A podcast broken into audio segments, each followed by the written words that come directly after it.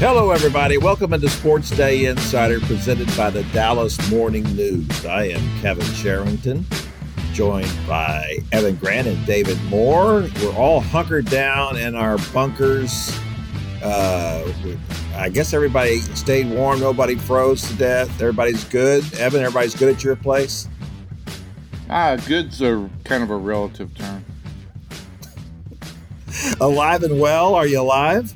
Yeah, we're fine. I, the uh, you sound indifferent.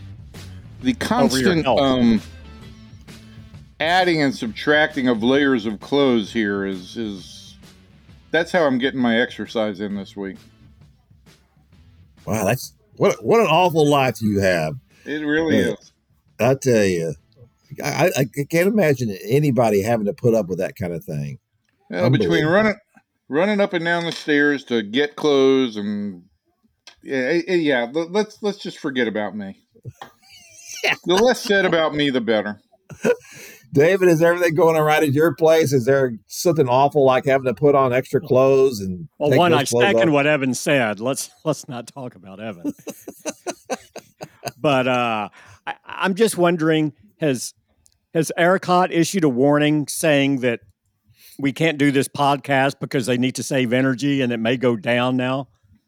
Yeah, I, I, I do love right how it's like, yeah, every day it's like, oh, well, we hope we have enough to get through the day. So you may want to conserve your, you may want to shut down everything. So everyone yeah, else will I guess enough. we should caution listeners that if this goes down right in the middle of it, yes, it's because we were it's not us. We were yeah overruled by ERCOT. Well, it could be us by our content. I understand that. That's always yeah. a possibility. Listen, I just want to. It, it just makes me feel good that on a daily basis, I am a good ERCOT customer because if there is one thing I do, it's conserve my energy. Yeah. Yeah. What is your thermostat set on? How's that? How's that for a random question? Well, well I was talking about my physical on, energy. Ours was set on 70, and it did not get up to 70 in this house until about uh, 6 p.m. last night. So I, maybe that says something about our furnace that we don't have the old heavy duty furnace, uh, and we have new windows in the house. We just put them in last year, so um, I don't know if everybody them? else experienced that. Did you remember to close them? I so, did. They're all closed. Okay. Thank you very much. What a scam windows are. Yeah, well, I don't know. That's, that's what they tell you that you're going to save all this energy and it'll be really great. I mean, they look better, and that's really all we cared about. they look better. All we care about is looks.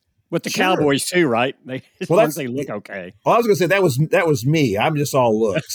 yeah. That's what it is. Okay. Uh, well, let's get right to it, boys. What do we say? That that was a, a, a, a, you know a shocking and stunning loss. That was what Dak said in the press conference afterwards, and I, I couldn't disagree with any of that.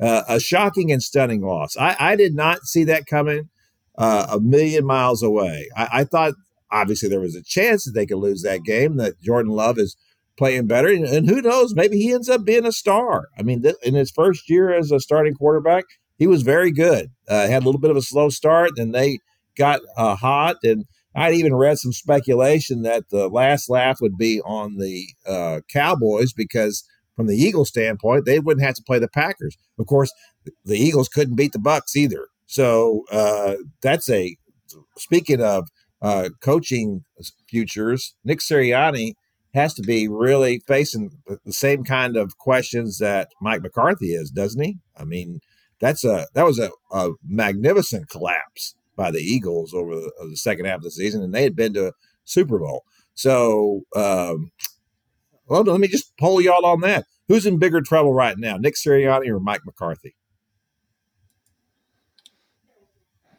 When did what? the Eagles last go to the Super Bowl? before before the last one, you mean? Yeah, That's not answering. The yeah, question. they've had.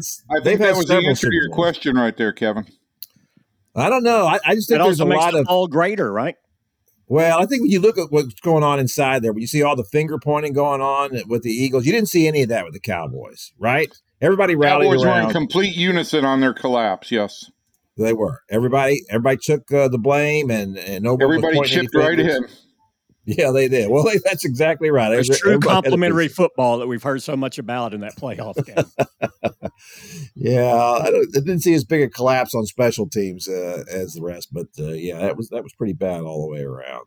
Uh, so let's just get right into it. So with the Cowboys right now at this point, uh, David, uh, there have been no moves made this week. Uh, let's compare situations. When Jason Garrett was fired, that was a couple of weeks uh, after the season was actually over. He kept showing up for work. Yeah. Uh, it was very bizarre kind Squatters of rights. Yeah. Yeah. It was it was all very bizarre. It was hard to tell. We we knew that that, that how much uh, Jerry Jones liked Jason Garrett personally. Uh, and we knew that he had long said that he hoped to make Jason Garrett his Tom Landry. And ultimately, he did make him his Tom Landry. He fired Landry, and he and he fired Jason Garrett too. Oh, uh, hardy har har. But yeah. yeah, I mean, Jason should have taken kind of a clue when they were he showed up for work and they were removing the plaque from in front of his office, right? The probably over his parking place. yeah, all the whole the whole thing. Uh, so that was that took two weeks. This time, David, you believe that if Jerry is going to make a move, it's going to have to happen sooner than that, just because of the market of coaches uh, at the moment.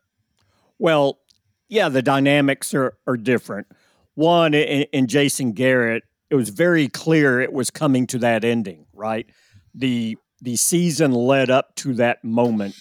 Uh, the inability to sustain winning years back to back had caught up with them um, th- there was a sense of inevitability that began during the season that that move was going to be made. This decision's been dropped in their lap out of the blue. No one in that organization was giving any thought to moving on from Mike McCarthy. Uh, in, in fact, there was only there was only one scenario that would trigger the potential nuclear option, and that was to be non-competitive at home against an inferior opponent. And that happened. So this is that that's that's dynamic is much different. This is an unexpected uh, discussion that is being had right now at the star. And two uh, because it's unexpected because it's later you haven't done due diligence as far as putting anything in place to move on to the next candidate. And now suddenly you have more job openings than you had that year that they moved on from Jason Garrett, uh, more competition uh, at the top to get the top guys. And if you don't thrust your, if you decide to move on, if you don't thrust yourself into that within the next 48 uh, hours, 48 to 72 hours, you're going to just be left and not have the prime candidates to even discuss. So, that's why I say this is going to this is an unexpected decision, but now that it's here, it has to be made quickly. In my mind, I would count. I would counter one element there, David. And I mean, I, I am not I'm not questioning your take, uh, except for this, right? I mean, with three weeks left in the season, it was entirely possible the Cowboys were looking at the number five seed. Um, and we know what their playoff record has been on the road, and we know what what their playoff, their long term playoff situation has been. Um, I would think that Jerry and Stephen were at least saying, well, if we have a first round exit, do we do we consider this? Now everything then changed back to get them the number two seed and what we all thought was going to be, I don't want to say an easy playoff win, but what we thought was a favorable playoff win. But but I, I do think that it's not been I, I don't know what the right way to say it is. I wouldn't say it's been all roses all all all year. No, no, I, I would say, but but there's a difference in discussing and acknowledging a scenario may present itself versus actively preparing for that scenario to be in place. Right? I mean, certainly, uh, it's it's the job of, of management and ownership to go, okay, if this thing goes unexpectedly bad what what are we looking at here? What are the options? But that's just so you're not caught completely unprepared. I don't know that you actually launch and do all of your due diligence because once you get to that stage, you've kind of announced your intentions, right? I think there's an, their intention was to come back with this and to keep it going at least one more year. Now, I don't I don't know. To me, to me, the conversation has moved from okay, what does Mike McCarthy have to do in order for us to give him an extension so he's not a lame duck next year to now, well, should he come back or do we need to make a move now? So that's a that's a much different the starting point of that conversation is so different. I, I think that's uh, that's where the the Jones family is right now. Yeah, to me, that's the the issue here is that uh, look, Jerry Jones, uh, his inclination is going to be to keep him. You know, uh, because of the success that he's had in the regular seasons, because of the fact that Dak Prescott uh, had his best season, you could say, yes. uh, with Mike McCarthy as the play caller. What was one uh, of his main charges was again, this is oh an oversimplification, but to just put it crudely and quickly, it was to fix Dak. That certainly appeared to happen during the regular season. Now, it did not happen in the playoff game, which leads to questions about Dak's future, which I'm sure we'll explore here uh, as this podcast and conversation goes along. But um, yeah, I mean, what the charge was, by and large, Mike McCarthy checked all the boxes, but the box that he was hired to check, which was to get this team back to the NFC Championship game and or Super Bowl, will now, for the fourth year of his tenure, not be realized. And see, t- to me, this is going to be the real issue for Jerry because, as we know, he's a bottom line guy. Uh, obviously, Jerry you know, uh, wants to win. We all know that he wants to win. He wants to win just to show that he can do it without Jimmy. He, that's been his his lifelong pursuit here since Jimmy walked out the door was to uh, win a Super Bowl without him to show that you know that I sh- should have gotten more credit than you gave me when you were uh, uh going out the door. Uh, we know that's true. We also know it's true for all the people who would write me and say, oh, all he cares about is making money. Well, winning makes money you know and so you should understand then that if that's all you think he wants uh, which obviously it's more than that he'd want to win just so he can make more money uh, so those are real issues for for jerry and to me going into this next season i still think that they could go to a super bowl with mike mccarthy as the as the head coach i still think they could go to a super bowl with uh, dak prescott as the quarterback uh, history shows that these kind of things can happen but can uh, you sell that to the fan base that's exactly right. That's the question Jerry has to that, and that is a big part of Jerry's decision. What can I sell to a frustrated and bruised fan base? But what is this fan base going to do? What, what, what action would this fan base take? It's not like people are not going to go to Cowboy games. They might not. Um, I mean, when does that know. ever happen? Did that happen well, in it, 1988? before. Absolutely, it's happened before. The, the, the numbers have gone down. So yeah, I, I think that if Jerry feels like this is going to be, if it's going to be an ongoing discussion in the media every week with, with fans, with people complaining and saying, I don't care how good they are during the regular season. You know, we said that going into this year, you know, that people didn't care how much, how many games they won in the regular season. It's only going to matter how far they go in the playoffs. Well, they, they did exactly what people were, were thinking all along. This is what's going to happen. They're just going to get in the playoffs and fall on their faces. And that's exactly what happened. They did it in spectacular fashion. As as David alluded to earlier, had they lost, you know, 31 to 30 and on a last minute play of the Packers, well, that would have been bad, but it wouldn't have been awful. I mean, when you're down 27 to nothing in that game, uh, that's just spectacularly bad. I mean, I don't know that you could have scripted a worse uh, you know, kind of, of development of a game than than for that. It was just at unbelievable home. to watch that. At home. At home, yes, absolutely. At home. The youngest team in the league with a quarterback making his first postseason appearance, and you're down 27 0 in a stadium where you've won 16 straight. There's no question about any of this, right? It was all it was all doomsday um, scenarios that, that people never even considered uh, except for perhaps the most callous of Cowboy fans. But the bottom line remains, and we can get into the, I'm sure we'll get into the coaching situation in a minute. The bottom line remains, I'm not so sure that there will be repercussions in the fan, in the fan base that uh, Jerry's going to have to do a better job of selling tickets or anything like that. I, I think people are still going to show, and people are still. It does not matter whether they bring Mike McCarthy in here, whether they bring Bill Belichick in here, whether they bring Jim Harbaugh in here, the questions are still going to be after what'll be a 28th year, right? Until yep. the Cowboys prove that they can get back to an NFC championship game, that's going to be what what ma- what matters. It's going to be yeah, they beat so and so this week, but can they get back to a championship game? And, and so I don't think that anything is going to change regardless of who the coach is. And I don't think you're going to see people not showing up at AT&T Stadium. Well, I guess we should just fold this whole thing up then, huh, Evan? No, I just think that you make you make the decision that's in the best interest of the football team and not what you have to sell to fans. When that's do you think, think that Jerry Jones has made the decisions in the best interest of the football team? If he were doing that, he would not be the general manager of the football team. Well, I mean, and you have to you have to think about this the way Jerry thinks about it. You, you I don't think, think that's possible. A reasonable person thinks.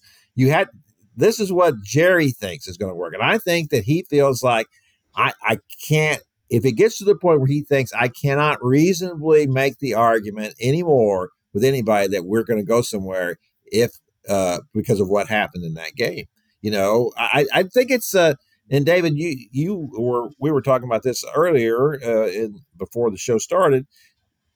Probably what a 60 40 percent chance that Mike McCarthy returns. That this is all about options and everything we just talked about here, right? And um, by and large, I, I do agree with Evan. I I don't think you're going to see an erosion of this fan base. The, the, the Cowboys have have reached the stage where they're too big to fail, and their actual competitive relevance does not always matter in that equation the way it does with other teams. I've, you know, I've maintained for a decade that the Cowboys are the Kardashians of the NFL. That some people will just tune in just to watch, and it's not about whether they win or lose. It's the show and the and everything that uh, you know revolves around them. Um, they love the fabulous train wreck. Yeah, and that, and that's not going to change. That's there. So now you get into un, unless you're convinced one of these coaches can do a better job with Dak Prescott than what uh, Mike McCarthy has done. If you are going to move forward with Dak Prescott, and we can talk about that in a little bit, well, I think that is a legitimate discussion to have contractually you're still probably going to have to extend him here to get you, you money to build a team and, and fill out the roster around him this coming year. Uh, unless you're just going to cut on and completely cut down and completely rebuild. And is that viable after three straight 12 and five seasons for the first time since the 90s? Um, I, I, just think once the, the, the farther we get from the emotion of this, Jerry Jones didn't intend or didn't want to move on from Mike McCarthy after this season, has liked what he's put in place here and the strides he has made. So now you get into how much weight do you give? There was nothing that built up to this, right? There's nothing about this that would would indicate to you that there is a structural flaw with how McCarthy's interacting with the team. You know, you mentioned Sirianni earlier that's a difference there. We've seen some strains and some fissures in that culture in that locker room over the course of the season. You didn't see anything like that in this Cowboys locker room.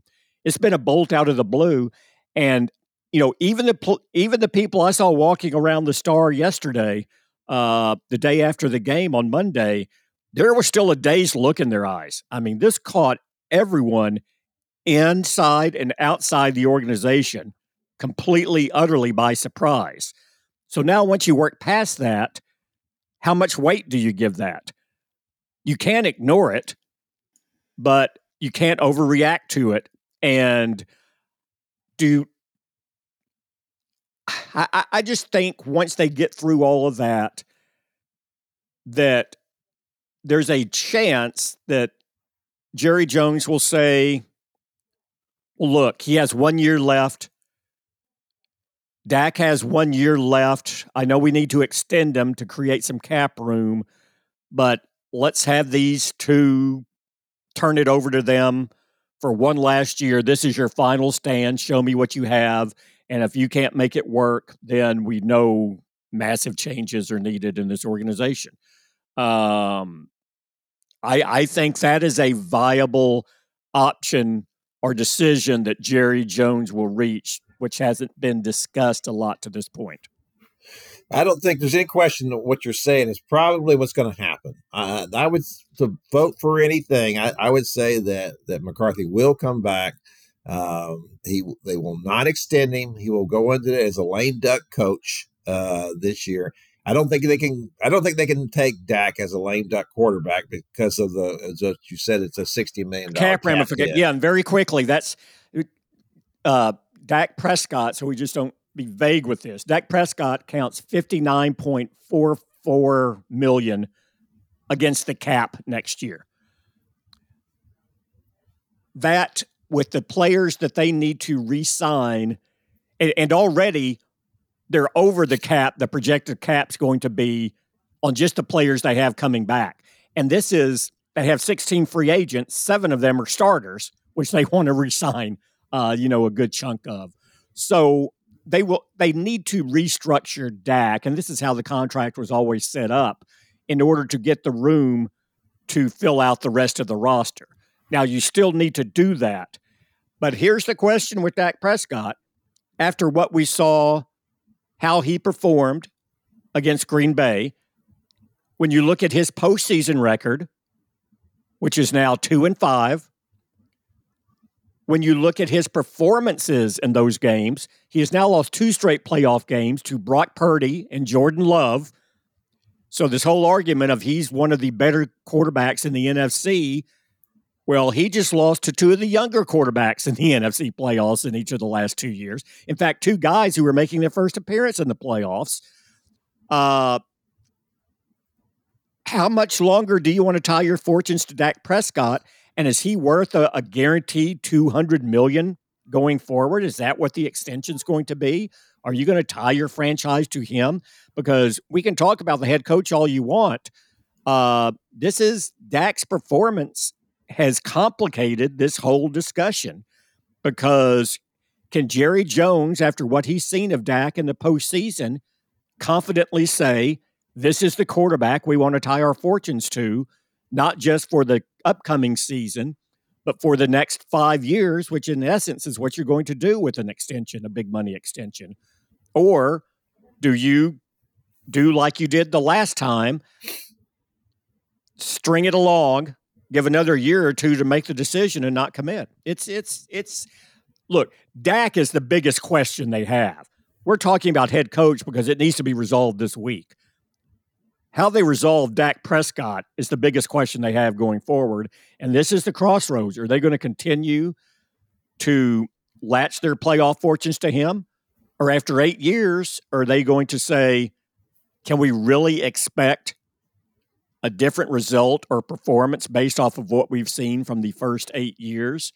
Or do we start to need to pave the bridge for the transition? Well, David, since you kind of uh, jumped the the the cart there, uh, let's go ahead and talk about that and with Dak uh, Prescott because I have to tell you, after the game um, uh, Sunday night, I thought that he was as uh, open and as honest as I've ever seen him be about his play. Um, you know, Dak's a, a good guy and, and, always, you know, is does always right very thing. accountable. Yeah, always very accountable. But I thought in that game that when he when he talked about the fact that, uh, and I think this is what happened, and it, what we seen what we've seen happen with Dak at times is that he just get he got so amped up in that game that he said my mind is racing faster than than what I, I'm trying to do here, and I was getting out ahead of some of the throws. Um, and now something else that also came up in that game that I thought was troublesome, uh, David, was that in the, we saw this on television uh, after the very first series. Uh, Mike McCarthy's talking to CeeDee Lamb, Dak's talking to CeeDee Lamb. CeeDee's langu- body language was terrible in that game, uh, and there were times when Dak was not right on with him. But uh, CeeDee's walking back to the huddle, shaking his head. Um, that's not the body language you want of a guy who's supposed to be your leading receiver. And I felt in a lot of ways, I, I, I think, you know, Mike uh, conceded after the game, well, we were flat. You know, we didn't have much energy, and and I think that that probably is so. Uh, but I also think when you see your your quarterback and your number one offensive weapon clearly uh, not on the same page here to start the game, and with the receiver clearly acting like, "Woof, I don't know, man. Uh, it's like this is not on me. I don't know what's going on." Uh, it was just sending such a terrible message to the rest of the team. So um, I think that was something that needed to be resolved. Is exactly what was that issue there. But to my first point about Dak, the fact that he talked about that so openly and about how poorly he played, a 30 year old quarterback um, playing like he was, you know, a rookie, you know, getting outplayed by a first year starter, as you pointed out, a first year uh, starter last year with Brock Purdy. Uh, that th- these aren't good things. I've said all along, you know, you you know, you, you can't get rid of a quarterback. You can't quit a quarterback until you have another one. Trey Lance is not the guy to carry the Cowboys into the playoffs next year. They don't have another one, and that's that complicates this discussion right now. So, but but do you commit to him for another four to five years financially because you don't have one, or do you say, look, let's start, let's get somebody in, you know, this year we can develop. Let's start trying to see if we can build a pipeline here and let's just let's make it shorter term. Let's go more temporary here. Let's put more pressure on Dak and see how he handles that. And and if he doesn't, then we'll move on. I mean, to me, that's that's where the discussion is right now with with Dak Prescott. And and you know, I I found it, you know, everything you said, I found it very interesting and telling. Um, again, and Dak said, you know, I sucked. but you know, it's interesting because because going into this game, Dak also acknowledged what a lot of fans I think get frustrated with on Dak, where he'll have these bad games and he'll talk about learning from them and you know moving on all this. Before the game, he said, you know, look, this isn't about learning anymore. This isn't about uh, you know, you've got to win and move on here. You're either good enough or you aren't. And that was what his thinking was going into the game. Now he knows he's not good enough, so how does he handle that? And and I thought the the most interesting reaction from him was when he was asked, "How do you explain having the regular season success you've had and not being able to translate that into your postseason performance?" And he fumbled for words, paused for four seconds, gave an answer, and then he paused for another five seconds before he completed his thought. So to me, that question really, he knows that is there. How can you do all this preparation and build yourself up to this point in the regular season and it just evaporates in the postseason? And we've seen this enough times to where you have to ask yourself why that's happening and what can you do to make sure it doesn't. I think in some ways, you know, people talk about choking, but there are different reasons you choke, right? And I just wonder if Dak is so conscientious and so aware of his obligation and what his performance means to team success and his teammates that that sense of obligation smothers him at times. You know, it's not the moment itself. It's like, oh, I can't let all these other people down other than look, I just got to go out there and play and let the chips fall where they may. You know, that's a that's a fine line there, but but uh um I mean you're you're kind of groping for reasons why, right? Because I mean you have seen a pattern emerge. Well, I don't think there's any question. I think he he does he wants it so bad that he's not able to uh to to just sink into the role, be calm, and play the game. Uh, I, I, do think that's a that's the issue. I, I don't ever think that Dak feels like, oh my gosh, choking to me is I, I, I can't do this. Ch- you know, choking is that uh, these, you know, I'm, I'm afraid of this, the team I'm playing. I don't think any of those things apply to Dak. I think that he no. he just gets into the moment so much and doesn't really know how to deal with it. Uh, and and I think it's a legitimate issue to bring up about why you believe in him going forward. What's going to change that? because exactly he's, yeah. he's played one good playoff game, and that was against Tampa Bay last year. Uh, the rest of the time, it's, it's he's either lost or it's just been a very average performance. So, Um, I think there's real questions about that. All right, before we get out of this Cowboy segment, though, I want us to make our argument. David has made his case for Mike McCarthy returning. Uh, I think that's pretty clear, and I do think that's probably the way to go. Uh, Evan, uh, if you were going to make a change at quarter uh, at quarterback, if you're going to make a change at head coach, who would your head coach be? I'm not sure that the head coach situation alone is what solves this team's ills. I I, I think that um, my experience in the last year tends me to to look at culture, and I do think culture starts at the very top, and that's a Jerry Jones discussion, and that's something that we could save for another day because we've only been having it for the last 30 years. But if you were going to make a change, um, let me just interject here. The coach, it, it was a, a, change at the top that made the difference for the Rangers. They don't win a World Series uh, without the new manager. Kevin? Yeah. That's what I'm getting at. you just said you're not sure that it, if it makes a difference. No, Did you steal I, his I, thunder? Kevin, can, can we go back on this a minute?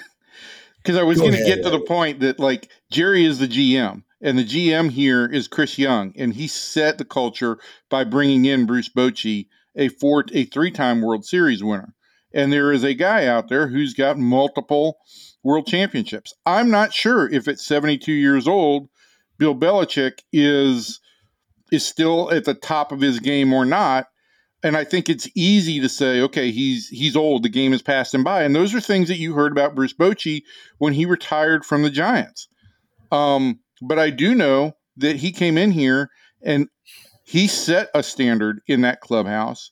Uh, he worked well with the GM because ultimately a baseball manager is something of a middle manager. I don't know if you would say the same thing about an NFL head coach, but certainly in this case with an owner who's as who's as uh, involved as Jerry is, that is that is part of the dynamic. But I think if you're going to fix the culture, you start at the highest place that you can, and you certainly can't change the culture at owner or GM so go for the guy who's got a championship culture, and and Bill Belichick is is that guy. He is the one guy out there who's a proven winner. The only thing that I get to on the negative side of this is haven't we been down this road already with the Cowboys in the Bill Parcells experience, and that didn't turn out well. So I don't know that it's the answer, but I think if I'm going, if I was going to make a change, that's the direction I'd go in. Evan, I'm sorry I cut you off on that. Uh, That's and, okay. Uh, the cat's very upset about this. Yeah. Uh, okay, so so my pitch would be if you're going to make a change at uh, a head coach is Mike Vrabel uh, with the Tennessee Titans, who was fired uh, and and was fired by the daughter of Bud Adams. So obviously, it's in uh, in the genes there uh, that they do they make stupid coaching decisions. I grew up in Houston with just a slew of stupid coaching decisions and hires and fires by Bud Adams when he owned the Oilers. Um, Mike Vrabel comes from the Bill Belichick uh, uh, tree, right? He played for him with the Patriots, a very tough linebacker. Uh, he, he, carried that into his role as a head coach. I don't know, you know enough about you know the culture that that uh, Mike had with the Titans, uh, but I do know that um, one he got to the AFC Championship game without a quarterback. They've they've never had a quarterback with the Titans. They've had they've had guys that were okay, uh, but they they didn't have what you would consider a Super Bowl quarterback, and yet he was able to win and won, won a lot. Now he's coming off two losing seasons, but he's just had very little to work with there.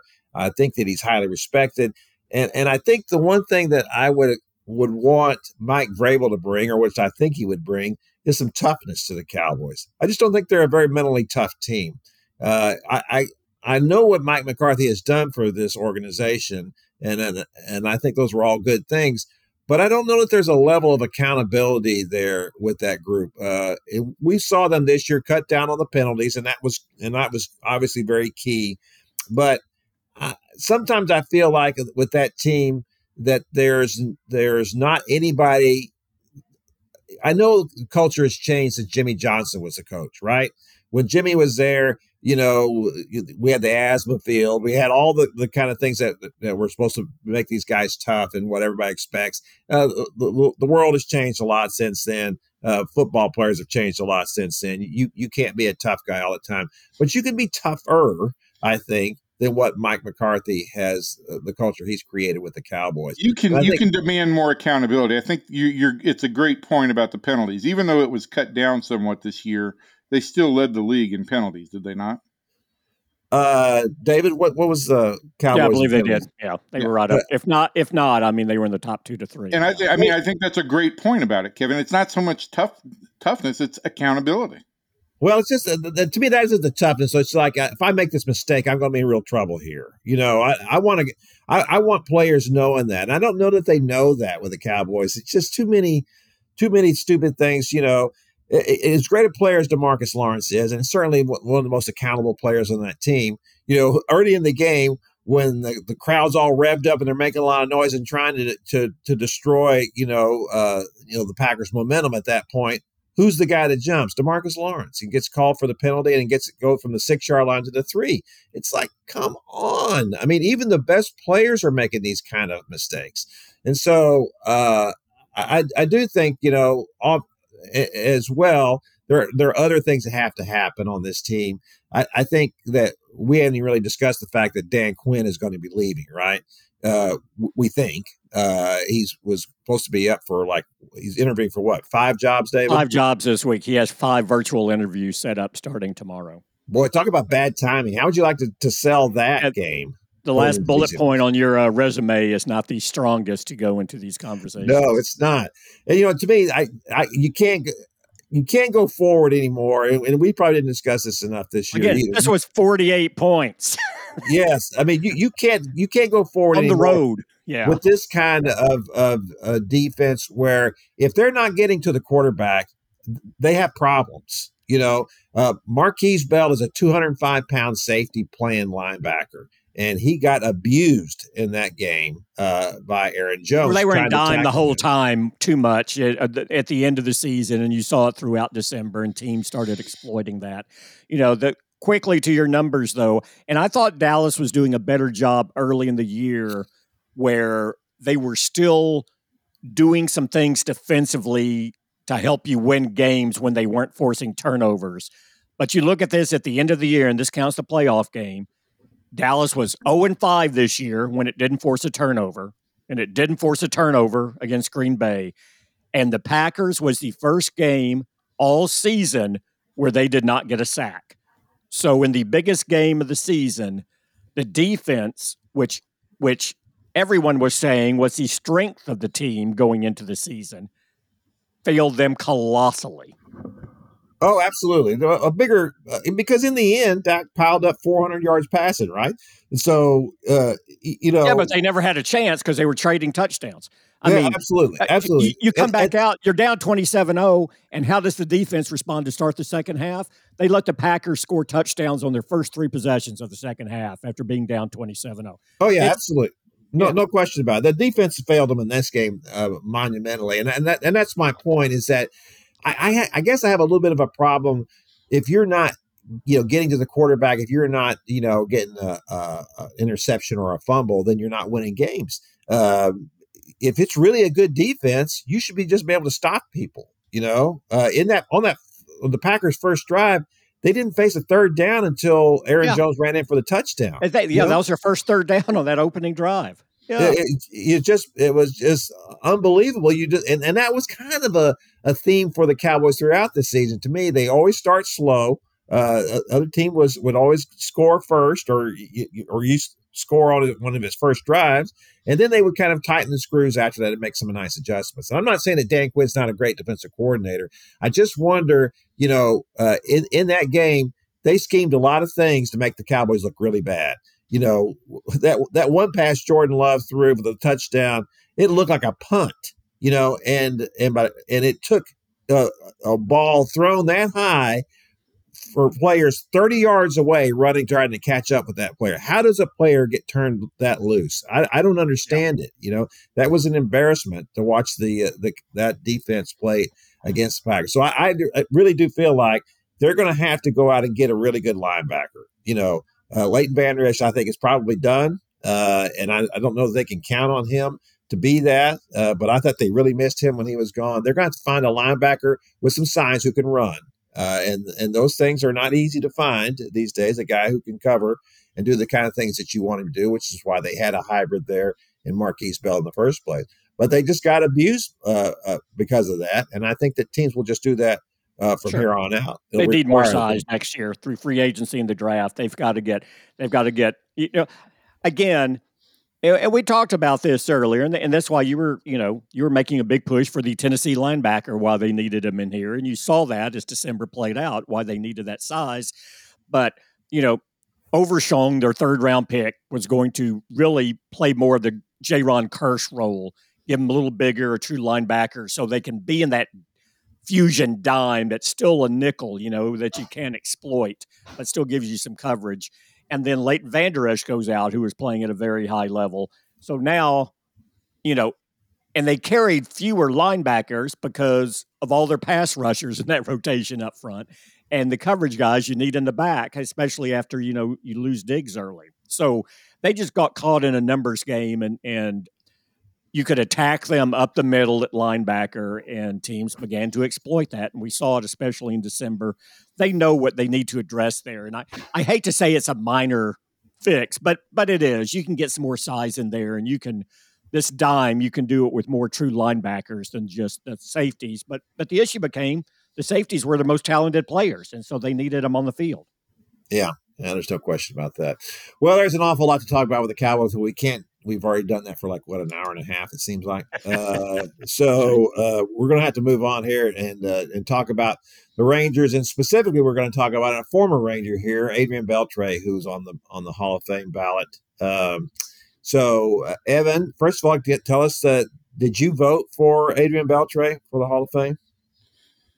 Um, it really that shouldn't even have to be a question. Um, but given the the the voting body, yeah, it, I did. Um, I believe that thanks to Ryan Thibodaux, a man with a very strange hobby in California, uh, we've got uh, I think it's about 160 ballots that have been publicly released ahead of the uh, announcement next Tuesday and Beltre's been named on as of last night. He had been named on all but two of them. Um, both, both oddly enough, from Boston area writers who covered him for a year. Um, that was a spectacular year for Beltre. It was the 2010 season, and he kind of reestablished himself then, and then came to the Rangers and and really in the second half of his career turned himself into a Hall of Famer. But at this point, he's got 106 he's been named on 162 of 164 ballots that are known, a 98.8% rate.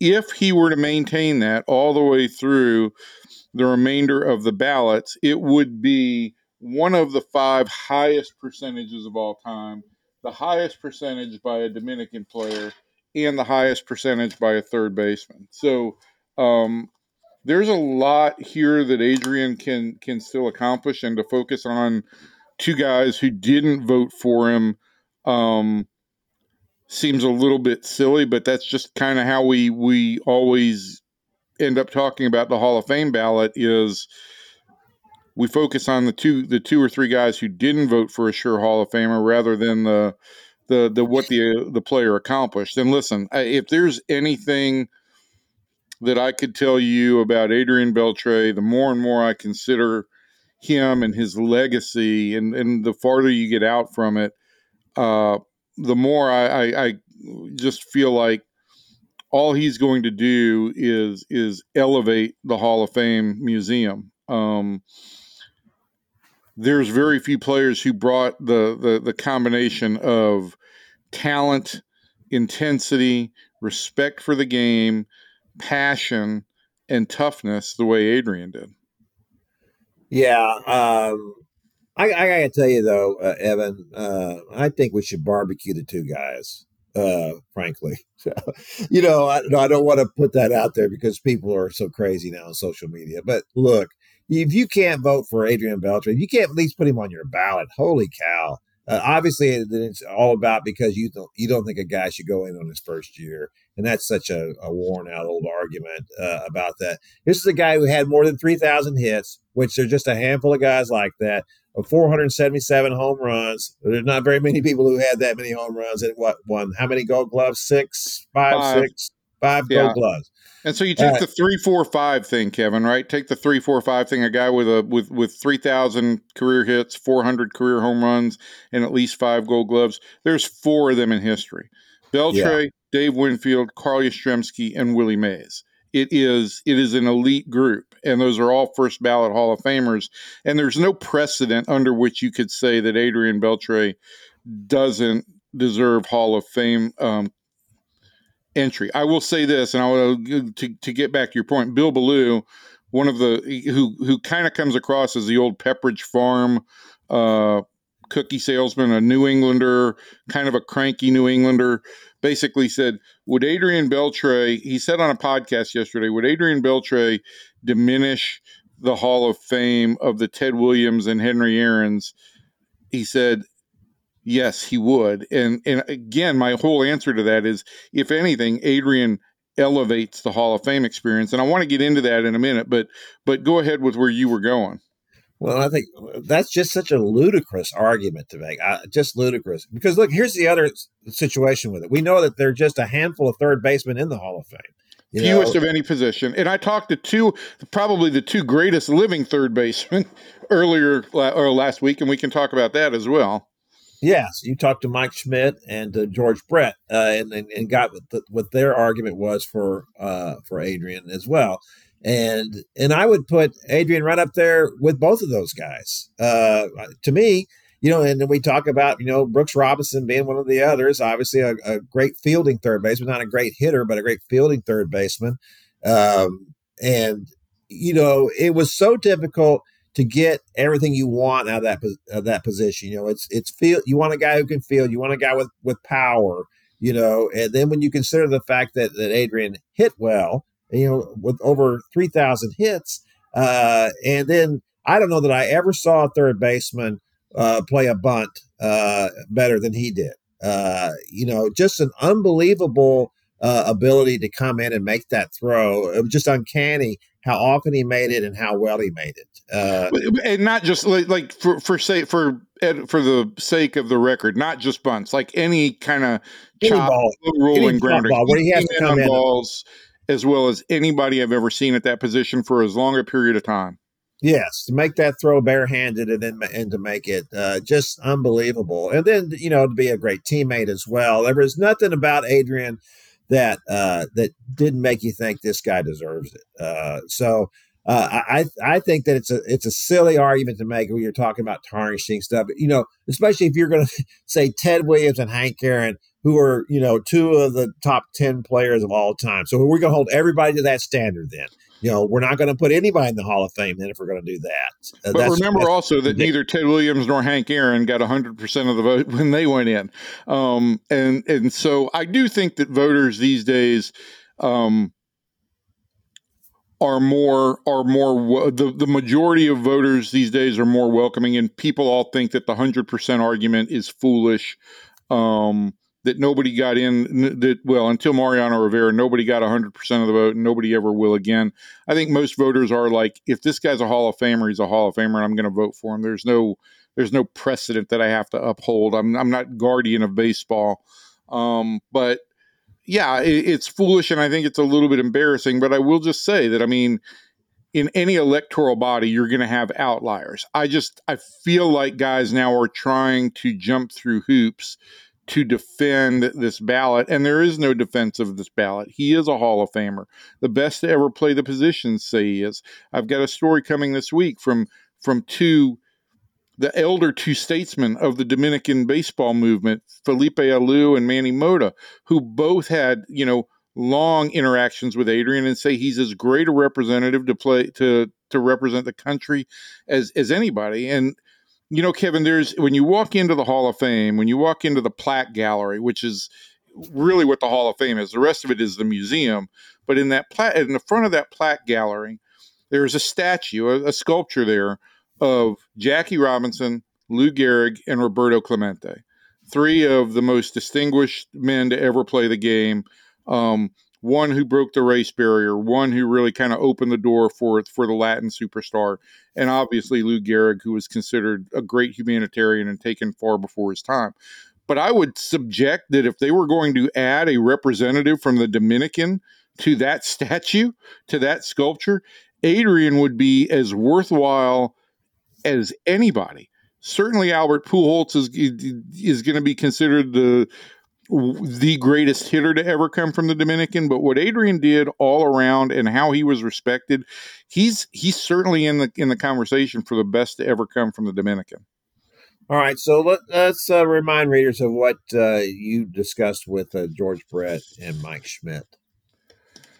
Well, I you know we we talked about the rarity of the position, and you know, but neither of those guys really wanted to tout, tout their own horn about how difficult the position is. But I think we you you hit it right. It's hard to find a guy who's got the athleticism to make plays like a shortstop, and who's got power, um, and who's got arm strength that doesn't wane.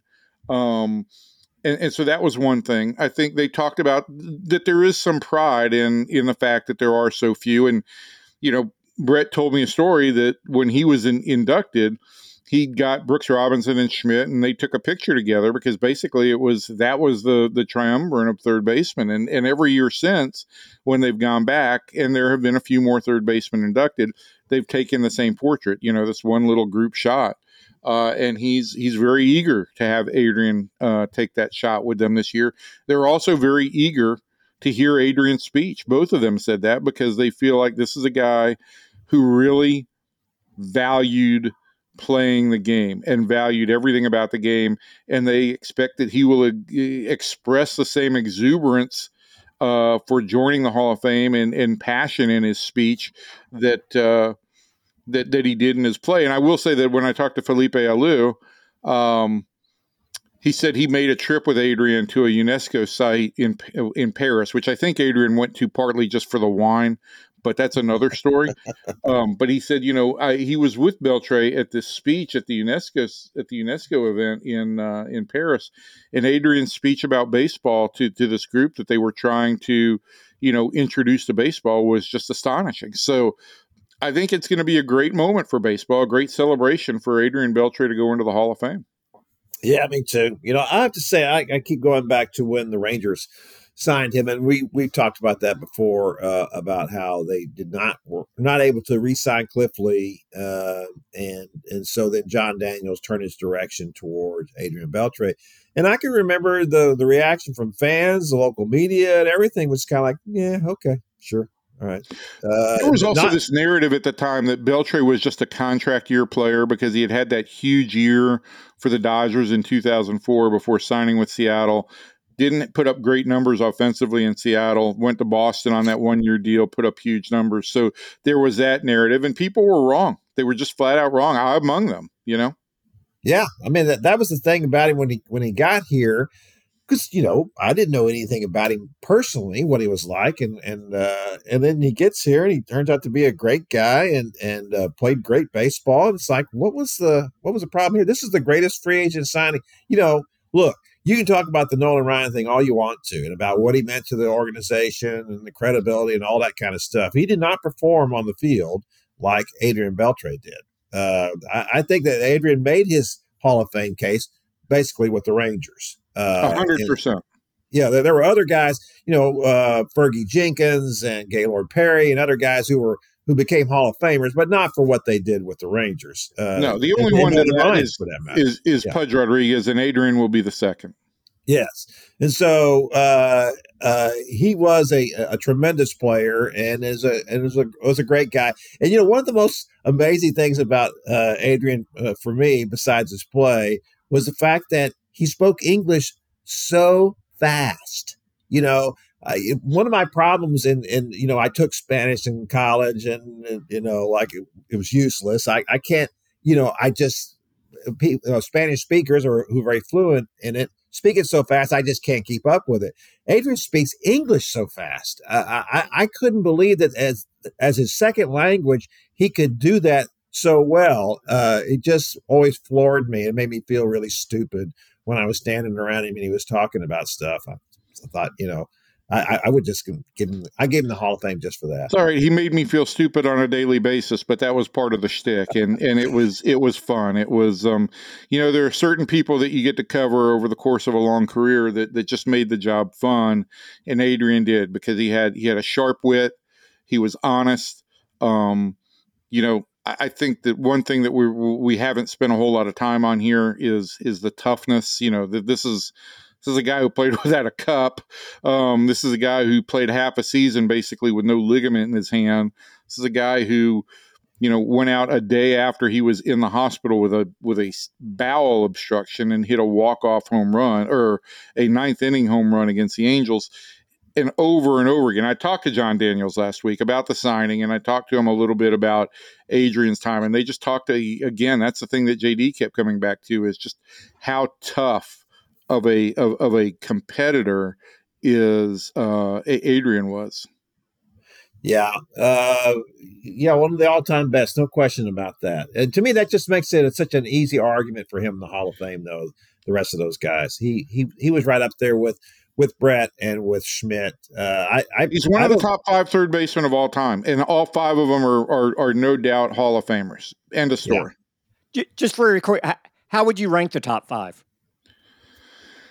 I'd probably that that's a that's a really good question both for both of you. I was, I was just wondering because I would probably listen. I would probably put Schmidt at the top just because the home run numbers are so much greater than everybody. Um, I might put Adrian second because his power was there, the fielding excellence was there. I'd probably put Brooks third because he really and when we I was talking with Schmidt the other day, it was like, you know, the, the whole legend of the third baseman really arose with Brooks. There there, there really wasn't a a great, great third baseman who could field that position that well um, until Brooks. I'd probably put Brett fourth.